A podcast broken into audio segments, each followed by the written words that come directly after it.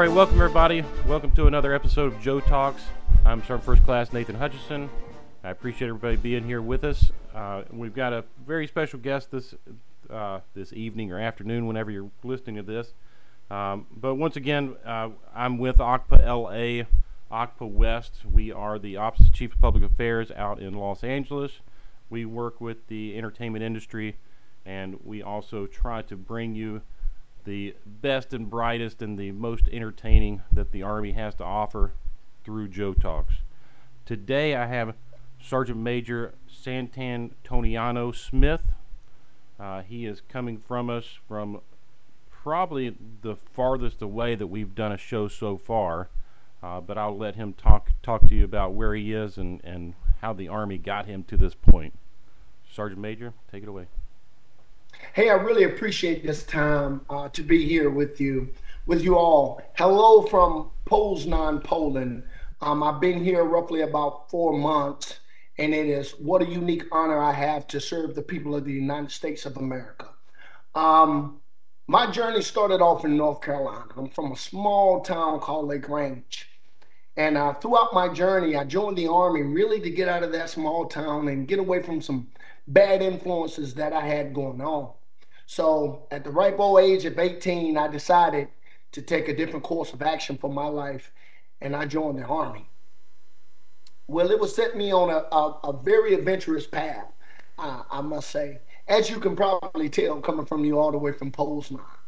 Um, but my career has been very unique um, as I've been to many locations um, across the world, pl- places that I would have never dreamed of, from Kuwait to um, Hawaii to Japan, um, all over uh, the continent of the United States of America, and uh, definitely in foreign lands.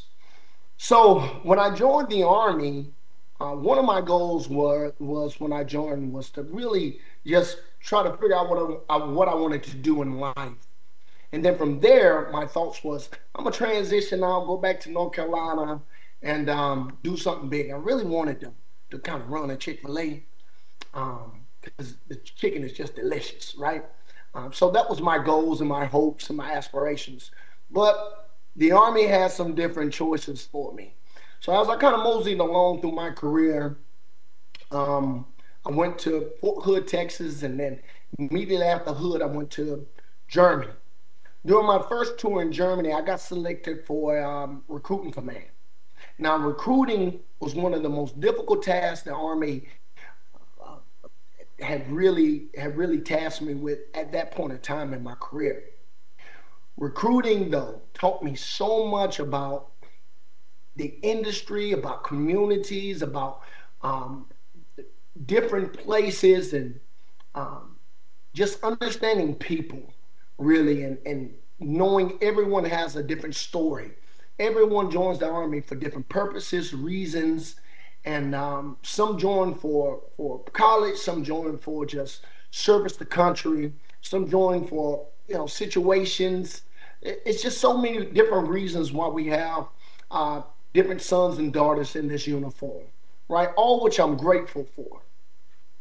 So during my recruiting tour, I really made it my goal to always be number one, uh, for my name to always be mentioned, because I understood the unique opportunity that I had as a young sergeant at that time to, to be the face of the Army, to bring people in to service um, who may not have ever thought about serving, but joined this great organization and just understood, like, oh man, this is something that I want to continue to do.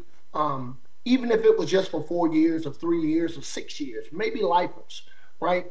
But it was a very unique opportunity for me to to really um, help people decide or try to figure out what it what they wanted to do in the future. At that point, um, USAREC offered me um, a, an opportunity to stay, um, but I decided kind of against it and then they pushed me kind of to this career counselor brand, right? I didn't really know what they did, but a career counselor is pretty much the individual within your organization that helps you transition your goals, whether it's to remain in the army or transition out of the army. Um, so that path really was something I was I was passionate about because I love recruiting, but I also love to mentor uh, young soldiers and actually be an advocate for them with leadership and, and kind of be the eyes and the ears for the leadership to let them know um, how their organization um, was really reacting to uh, some of the policies and other things that they had out there, right? So, what I never could have imagined was at uh, the, the, age of 29, I was struck by cancer. So I was on my way to, to, to get ready to deploy, and I was really ready to deploy to, to Iraq. Um, I'm in Germany for my second time, and um, they found I had cancer.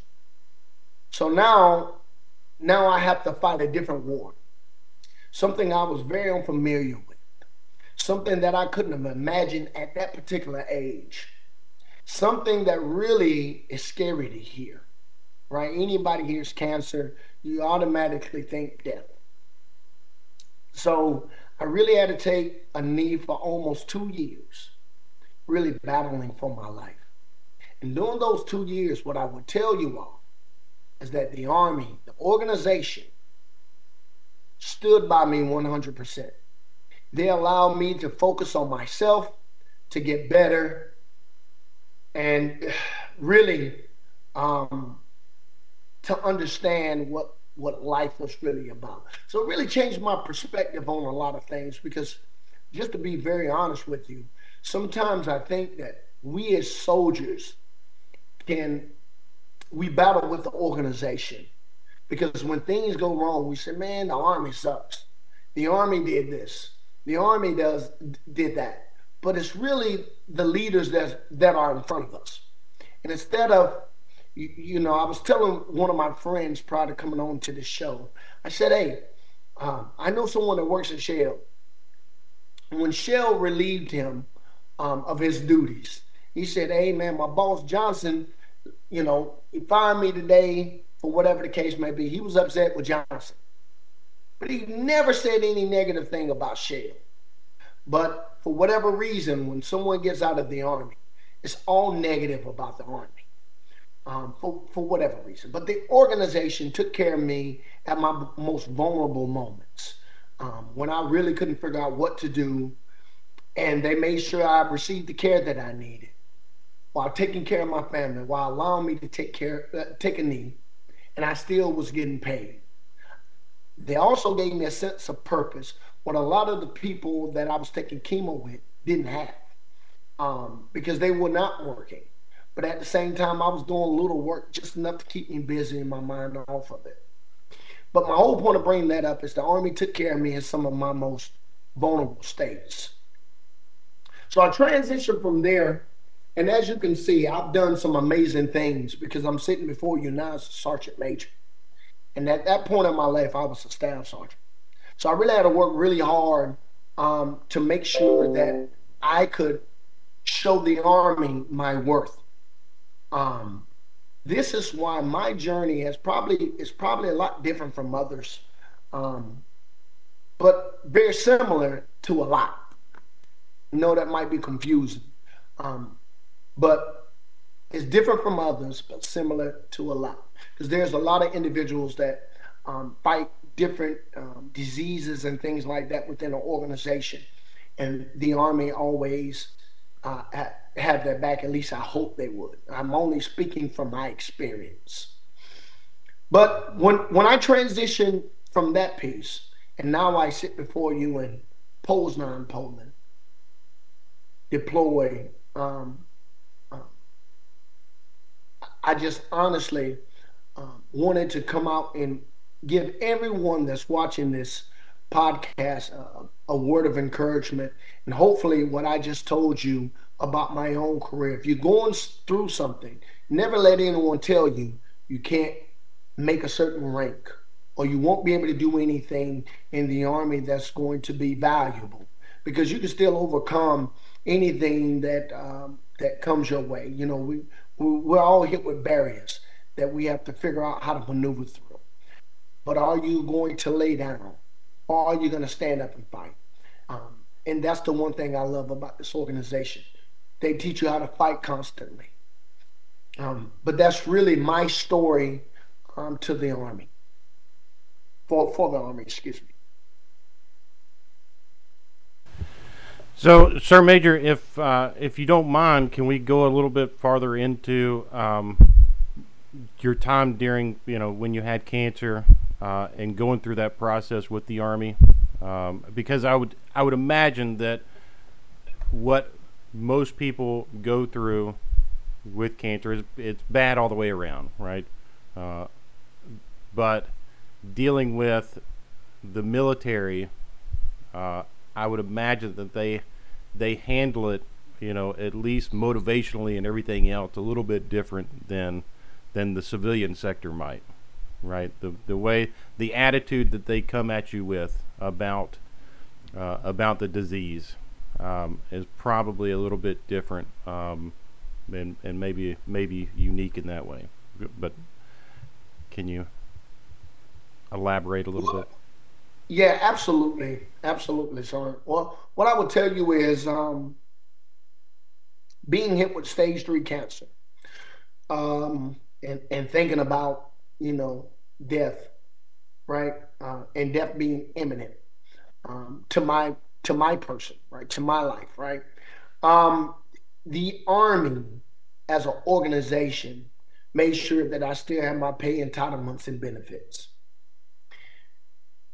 there were individuals within the organization that really let me down. Right? Um, but there were a plethora of them whom I did not know that reached out to me once they found out about my situation or heard about my situation. Um, because really I was I was in a point to where I felt like, and again, I blame the army, right? The army doesn't really care because no one's contacted me no one's did this for me. And then to find out that it was pushed out on different platforms from my 79 Sierra career counselor uh, family. And I started receiving calls from individuals I didn't know, sergeants, majors, uh, sergeants, major, excuse me, and um, uh, different folks I didn't know that came to my rescue mentally to show me that what I believed was a fallacy. Um, so they showed me a different side of the organization. And it really taught me that the Army is amazing. Sometimes who's standing in front of you defines the Army for you. And that should never be the case. But when I was going through my chemo, I was really surrounded by individuals that gave me hope because they were a lot older than me. Many of them was, were veterans that were transitioned out the army, um, a lot older than I, um, and they gave me a source of strength that I didn't know I had. Right, seeing, I don't want to name any of the individuals that I did my chemo with um, without their consent, but seeing, you know, the sixty-year-old lady that's getting up every day, and I'm complaining because I'm I'm sick in the morning and I'm sick in the afternoons and I don't want to get up and I got to drag myself to the shower. And sometimes I honestly slept in the bathroom because I just couldn't stop uh, violently, you know, uh, uh, I, I, hate to sound disgusting, but throwing up. Um, and then to see her going through something similar and not complaining one time, um, that gave me a of strength I did not have. So, in essence, because they were veterans too, who lived it, who, you know, maybe didn't know the same warrior ethos I know, but they lived by those same warrior ethos, untaught, right? Um, they gave me a of strength that probably on the civilian sector, because I dealt with the civilian sector after um, after my first initial treatment. And it was a lot different. People didn't have the same point of view. Or, you know, everyone's vantage point is, is a tad bit different. So their their mind frames were a lot different. But um, the Army definitely took care of me during probably the weakest moment of my life, I would say. So you brought up so this this ties into that and ties into the the comment you made about the shell and uh, so it's true that people look at you know it's always oh the army doesn't treat their soldiers well the just, the army does this the army does that. And it's um, you know I think there was a meme out there somewhere that you know it's the well nobody says why do you feel this way? or whatever. But you know nobody's nobody's talking about oh the army uh, you know gave me this training for free. Nobody gave you know the army let me jump out of airplanes and I, I didn't even know I wanted to do that. The army let me do this. Um, you know that's always that's always brought on yourself right? You know I did I did that part. The army did all the bad stuff. Um, but really we're talking about you know one of the largest certainly the largest organization in, in let's say the United States. You know, we're talking about a giant multi-faceted corporation, right? If we look at the army that way, uh, you know, we got a, a couple million people. Uh, when you got a couple million people, there's going to be that's going to be a subsector of the United States, and there's good people in the United States. There's bad people in the United States. There are crazy people in the United States. There are nice people in the United States. Um, and you're going to have all of those. We have a system set up that's supposed to, um, you know, help maintain that and you know make the make the the best leaders move to the top. Um, but it's a fallible system just the same. Uh, how do you how do you deal with that as a career counselor uh, when you have someone come in and they say, you know, well this is you know the the army's mistreating me. Well, not well, not always mistreating you, but yeah. Well, you know, the thing I love about soldier being a soldier is that, and you know, and I say say being a leader. Let me say that being a leader is I used to be in those soldiers' footprint. Like I used to be in their shoes. So I used to really walk the same path they they they've walked, right? Complaining a lot, and so I always make them realize. I always ask them, hey, did you have a civilian job before you joined the army? And nine times out of ten is yes. Where you work at? Um, let's let's just use McDonald's for example. I was McDonald's. I worked at McDonald's. I said, hey, so you have a wife now, and um, your wife's pregnant, right? Yes, yes, Sergeant Major. So, you, do, uh, do you go to appointments? Yes, Sergeant Major, I do. Do you have to clock out? Uh, we don't clock out sergeant major. Right. So we do a lot of things in the army that in the civilian world they say, hey, go clock out. Or you want to go to an appointment? Put, make sure it's on the schedule. Right. And we're so spoiled, and I say we're because I'm including myself, is that when someone says you can't go to someone else's appointment, like you can't go to your appointment because we have this, it's it's it's a significant emotional event, right? I'm, raising saying myself like, hey man, what you mean? I can't go to this? Oh, that's crazy. I I demand, you know, let me see somebody else. I need to ask somebody else. Somebody else got to tell me no before I can't go to my kids' recital, right? And then you know you talk to some people and they say, well, that's because we work, we're on a salary and we work 24 hours. Well, it's very rare that soldiers work 24 hours right?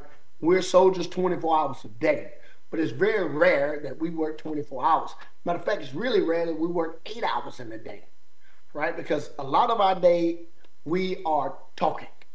Right now, I am talking to you, right? Um, so one of the cliches about the military is we hurry up and wait.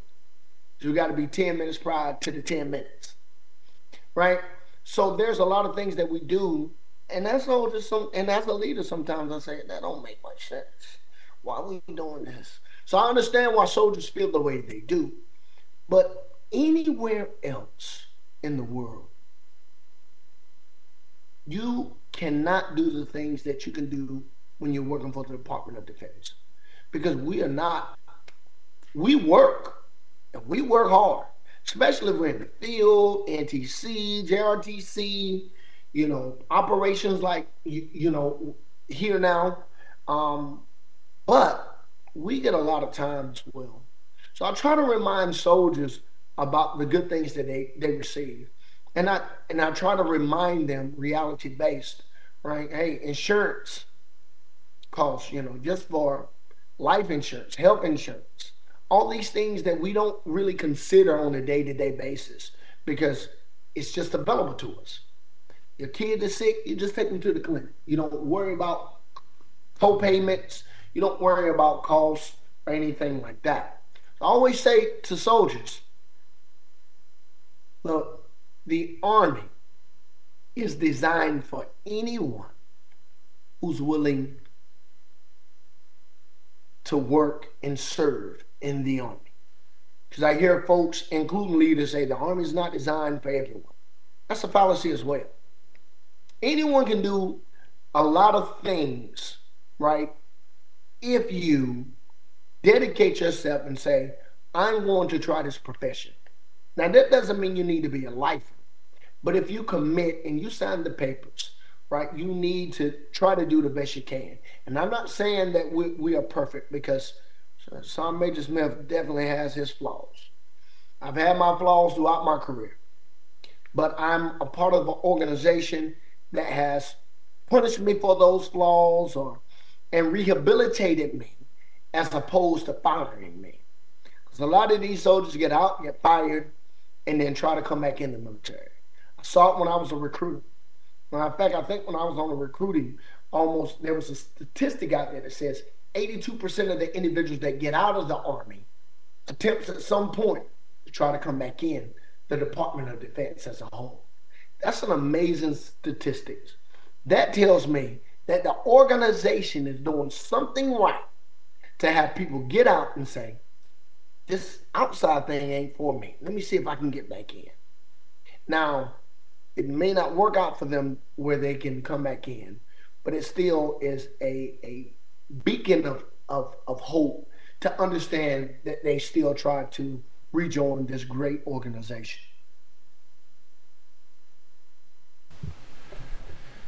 And I, so, yeah, great points. The other looming thing that we have right now is the the numbers of enlistments that we have going on, and um, you know, your your career probably gives you a little bit of insight of, of trends and everything else, but uh, it seems kind of interesting that coming, you know, we're we're really kind of pulling ourselves out of the two wars that we've been in for uh, my whole career, um, and and we're ha- we're hitting some lows.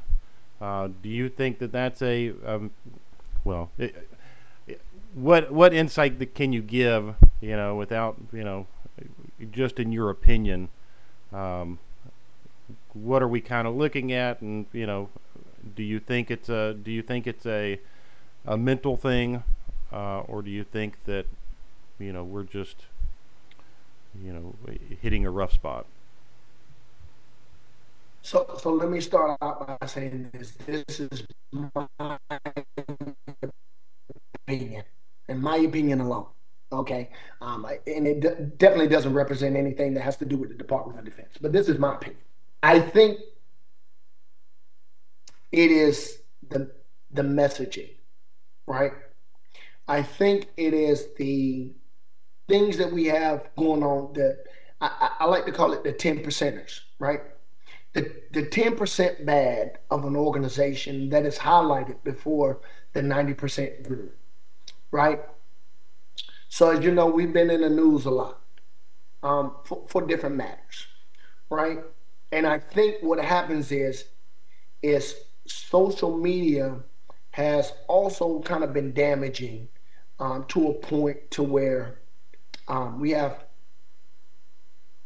some individuals that didn't do our young soldiers justice by you know protecting them as they should have against just some heinous heinous uh, things right?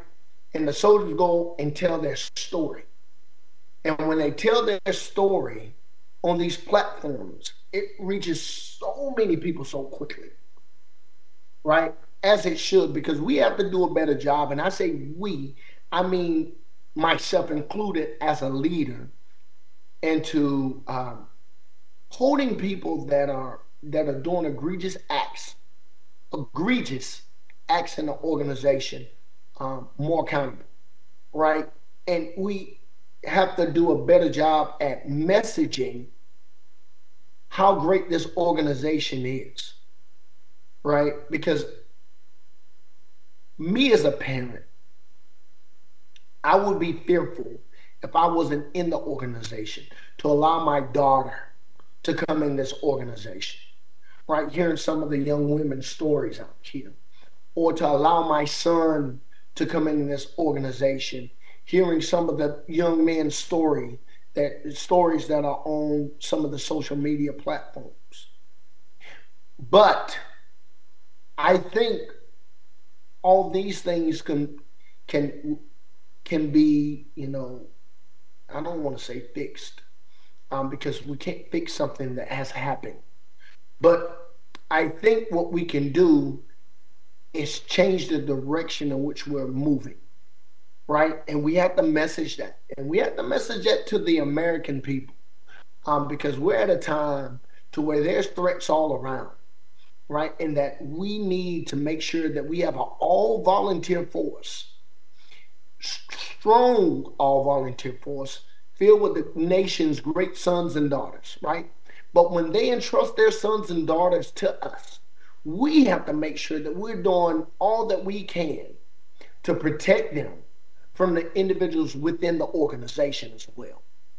And I think the message, if we can get that message out about all the things that we've done to individuals that have committed some of these egregious acts and crimes, I think it would give more people uh, a a the ability to to want to take a chance on the on the uh, military, and I say military because I'm talking about it in a whole sense. But that's my own opinion. Yeah, that makes perfect sense. Um, yeah. Can, can, I add this? If if I was in if I was in recruiting right now, right? If I was in charge of recruiting right now, I would I definitely would be in every high school. In every single high school. And the message will be clear. Because even if they don't join, you want to plant the seed that the organization is amazing. And it really is. Right? The organization as a whole is amazing. But if we're not planting the proper seeds and we're not, we're outside of the schools, right? And I get social media is huge, but kids still go to the schools. They still eat lunch, right? They still go to different. We have to still get after those small things. I would definitely make that my focus. You know, in, in my opinion, that we would have to get after, really would have to get after messaging to our younger generation and showing them because they're replacing all of us, right? And showing them and teaching them, hey, listen, help us make the change. Help us create uh, correct the ship's path, right? Don't be afraid to join. I'm, I'm sorry to cut you off. I just wanted to make sure I said that because it was pressing on my mind.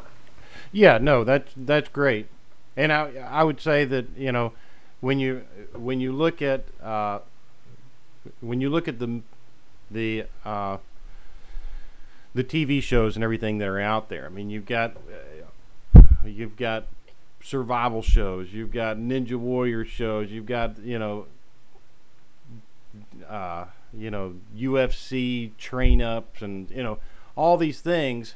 And it seems to me that you know we focus on uh, what individual job you can do, when the reality is, is being a soldier, you have the opportunity to be physically active and you know involved and you know functional as much as you want to be right? I mean that's that seems like a like an incentive to me uh, certainly given given the the digital trend that we have going on that you know the, there's a population out there that would say oh wait they you know they got obstacle courses on every base and they've got you know uh, you know opportunities for this and that um, rather than you know I can you know do this individual job. Um, but that's you know my opinion that it's not part of the DoD as well. um, well, you know what, and I think again, I think one of the most unique things about being a part of this organization is, and I think you know every young person experiences experiences it once they join is you meet people from all over. You make friends from all over the world. I have friends in Japan, Germany, Alaska, Hawaii, um, the continent of Africa. I have friends in Asia. I have friends everywhere, right? Um, it's just a different experience, and it's just something that if when you're a part of, you see it like, oh wow. But sometimes, you know, you know, you can get stuck in bad locations, and and that'll really that'll really kind of pull your morale down immediately. Like if I'm 19 and they send me to some of these army installations, I'm like, oh man, this is horrible. I hate it, right? And then you know, I, I was I was fortunate. I went to Fort Hood. I loved it. I'm, oh man, this is the greatest place on earth, right? But I came from a little small town, um, uh, LaGrange, North Carolina, uh, in between Goldsboro and Kinston, North Carolina. So even though we had cities on both sides of us, and I really stayed in the city most of the time, you know, it still was nothing compared to Texas when I got to Killeen, it was a culture shock for me. So I, you know, there's opportunities there for for individuals to to learn and just to learn different different cultural sets within the United States of America, right? Because uh, we're all different. We come from different places, and once you know you meet one another, you you change your your perspective about how you thought different people were based off of their geographic lo- geographical location. So the Army is an amazing organization. I, you know, I sing I sing its praises all the time. So. Well, my wife says that there's no bad locations, just bad attitudes. So. Ooh, and we were at we were at Fort uh, Fort Drum, you know. So. Woo. and you know what? You you tell your wife she, she she's right because I didn't think I would like Fort Riley. I've been trying to avoid Fort Riley and I got there and I love it. You know, I love it. And and it's mainly it's not really because of the location. It's because of the people. Yeah. It's because of the organization. It's because of those things that make you want to get up and go to work every day and, and really be excited. So yes, that's I, I guess I can't agree with that. But it, the location still kind of when yeah. it's snowing outside, you're like ah. But right? you know, all these places are you know beautiful in their own right. You know, I haven't been down to Louisiana yet, so it's you know I hear things about the flies down there or the mosquitoes down there, but uh, you know I'm sure that the food's great, right? yeah, look, so, so son, I was stationed at um, Fort Irwin, California, at NTC, and I loved it. Loved it. One of my favorite duty stations. Loved it. People hate going there. And I'm like, man, I will go back tomorrow if the Army would allow me. So I loved it. Really did. Well, you know, and, and Fort Irwin has opportunities that you know people just don't even think about. Well, we we brought a, a, a handful of soldiers to the red carpet, um, and it was, you know, I don't know if I would say it was life changing, but it was definitely the most exciting thing they did that year. I mean, if you you can just look at their faces and see that, and that that was not an opportunity that they would have had anywhere else. You know, they had Absolutely. to drive a couple hours to get there, uh, or ride a bus a couple hours to get there, but that is a unique opportunity that putting the location and the military together gave them that opportunity to to you know be treated special at a place where only very rich people get treated special.